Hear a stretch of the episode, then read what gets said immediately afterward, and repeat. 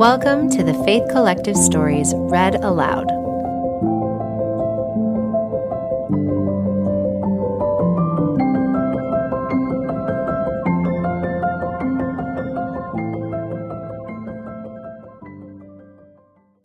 He Lives to Help Me Live. A Story of Faith by Haley Hilton. Read by Natalie Gessel. I'm lying vertically on an examination table in a dimly lit room with yellow walls in Tijuana, Mexico. Three women dressed in white nursing uniforms are standing above me, speaking to one another in what sounds like frantic Spanish.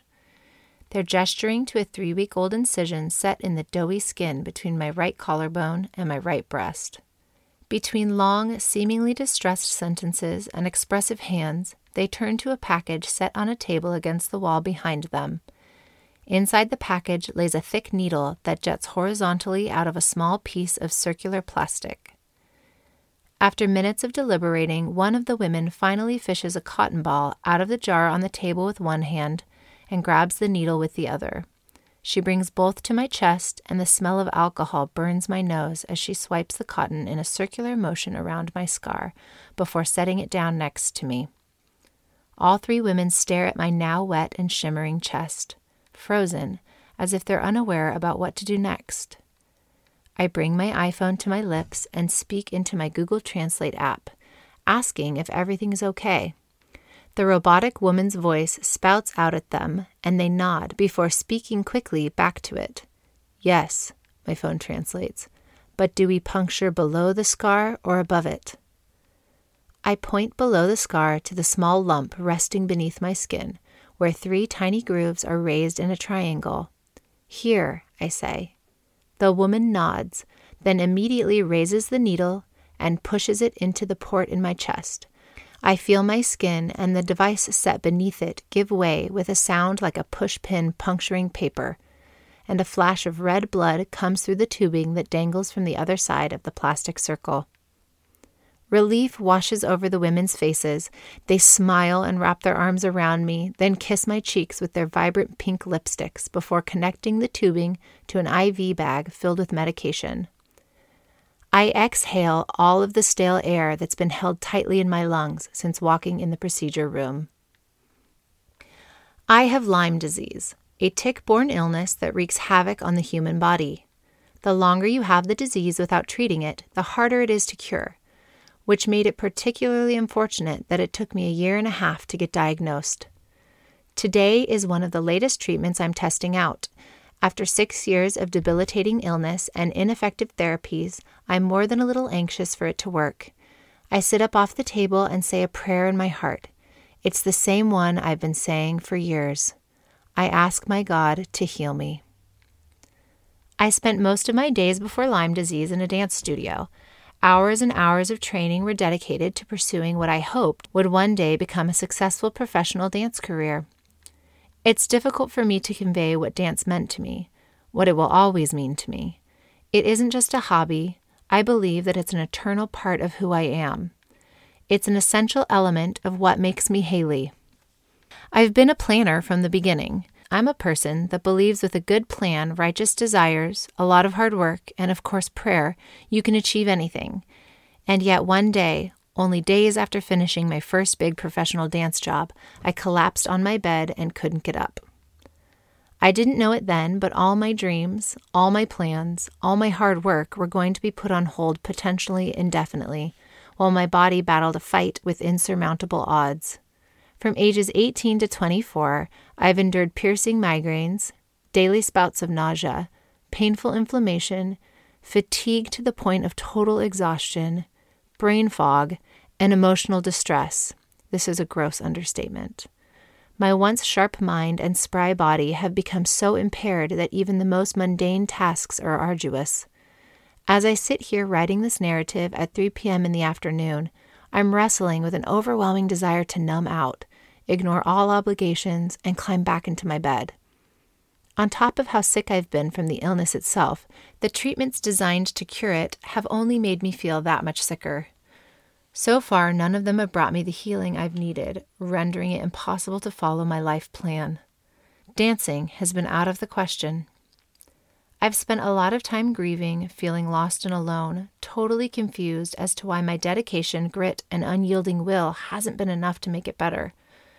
This isn't the kind of trial that modern medicine can just wash away with six weeks of oral antibiotics. It's a trial that tests my strength in every aspect of my life. Is there no balm in Gilead? Is there no physician there? Why then is there no healing for the wound of my people? Where is my balm in Gilead? Where is my healing from Jesus Christ? Why aren't my prayers, my blessings, my righteous desires being fulfilled? I ask myself these questions more often than I'd like to admit. They're always followed by the urgent desire to give up, to stop fighting, to rest. Oh, how much easier my life would be if I could just go home to my childhood bed in my parents' house and let my sickness envelop me. But that's not what I was put on this earth for. The type A dancer inside of me is still clamoring, begging me to make something out of my life anyway. So instead, each morning, I wake up and pray that my Father in heaven will give me the strength I need to live that day. You and I both know I can't do this, I say. Please give me the strength to do it anyway. I wear a necklace around my neck with the words, I lived, engraven in it. It signifies what's become of my life's mantra after a stubborn moment in 2014 when I heedlessly ignored my health and auditioned for So You Think You Can Dance. It had been three years since I'd been able to perform, but I just couldn't help myself. I wanted to live my dreams. So I showed up, auditioned, made it to Vegas week, and then continued my journey all the way to the final cut before Green Mile, the last cut before live shows begin. The song I auditioned to was I Lived by OneRepublic. The words proclaim I did it all. I owned every second that this world could give. I saw so many places, the things that I did. Yeah, with every broken bone, I swear I lived. It's turned out to be the perfect depiction of what I was trying to do then and in every moment since. When I choose to reach to the Savior and ask for His help, that's when I find my healing balm. Jesus atoned for my sins, died for me, and lived again so that each day I can turn to Him, swallow the losses, rejoice in the wins, and play the hell out of the cards I've been dealt. I'm not just talking about surviving, I'm talking about really living through Him. While my days certainly aren't what I planned on, I look back at what I've done, grateful and astonished by the things He has helped me accomplish. He blesses me in my darkest moments by giving me added endurance to sit through hours of painful IVs as they burn my skin and make it hard to breathe. He gives me insight into how to set boundaries around my work, social, and spiritual life that will benefit my health. And what's perhaps most meaningful for me, he gives me moments of peace regarding the deferred dreams and missed opportunities caused by my illness. Don't get me wrong, I'm always heartbroken about that part of my circumstances, but he has provided irreplaceable relationships and unexpected career opportunities that have helped ease the sting. My lifelong aspirations of becoming a professional dancer have been interrupted with exhaustion, yet today the Savior has helped me live anyway by giving me the capacity to be a journalist and write about dance for national magazines instead.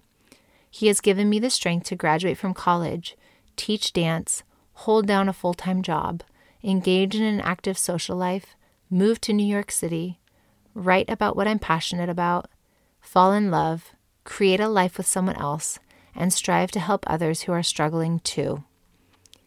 Because let's be honest, if it's not this illness, it's a deferred dream, or an unfaithful spouse, or a challenging child, or a lost job, or a death in the family, or debilitating depression, or anything else that's impossible to endure. We've all got something in life that's causing us to lose hope. The scars on my skin, the scars on all of our hearts born from years of difficulty, connect to His scars. Our pain, our anguish, our resolve to turn to Him even in those awful moments when we're not sure we will ever be whole again, connect us to His moment in the garden when He asked God to take His cup from Him. He lived a life of scars, and so do we. He lives in our will to live. I pray that we will choose to never take one moment of what He did for us for granted. So today, while I'm undergoing this crazy and at times confusing stem cell treatment in Mexico that makes me convulse and devolve into fevered chills, I will turn to the Savior and remember his sacrifice. I will pray to God and ask him to help me endure as my Savior endured. I will try to live as he lived.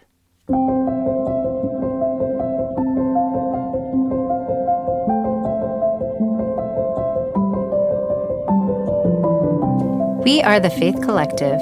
We share stories of faith to help women find connection through community and know God in their own stories. Join us at thefaithcollective.com and on our Instagram page at The Faith Collective. If you've enjoyed our stories, please take a moment to add your voice to our faith community through commenting here on the podcast or on our website and Instagram. Your story can make a difference in someone else's story.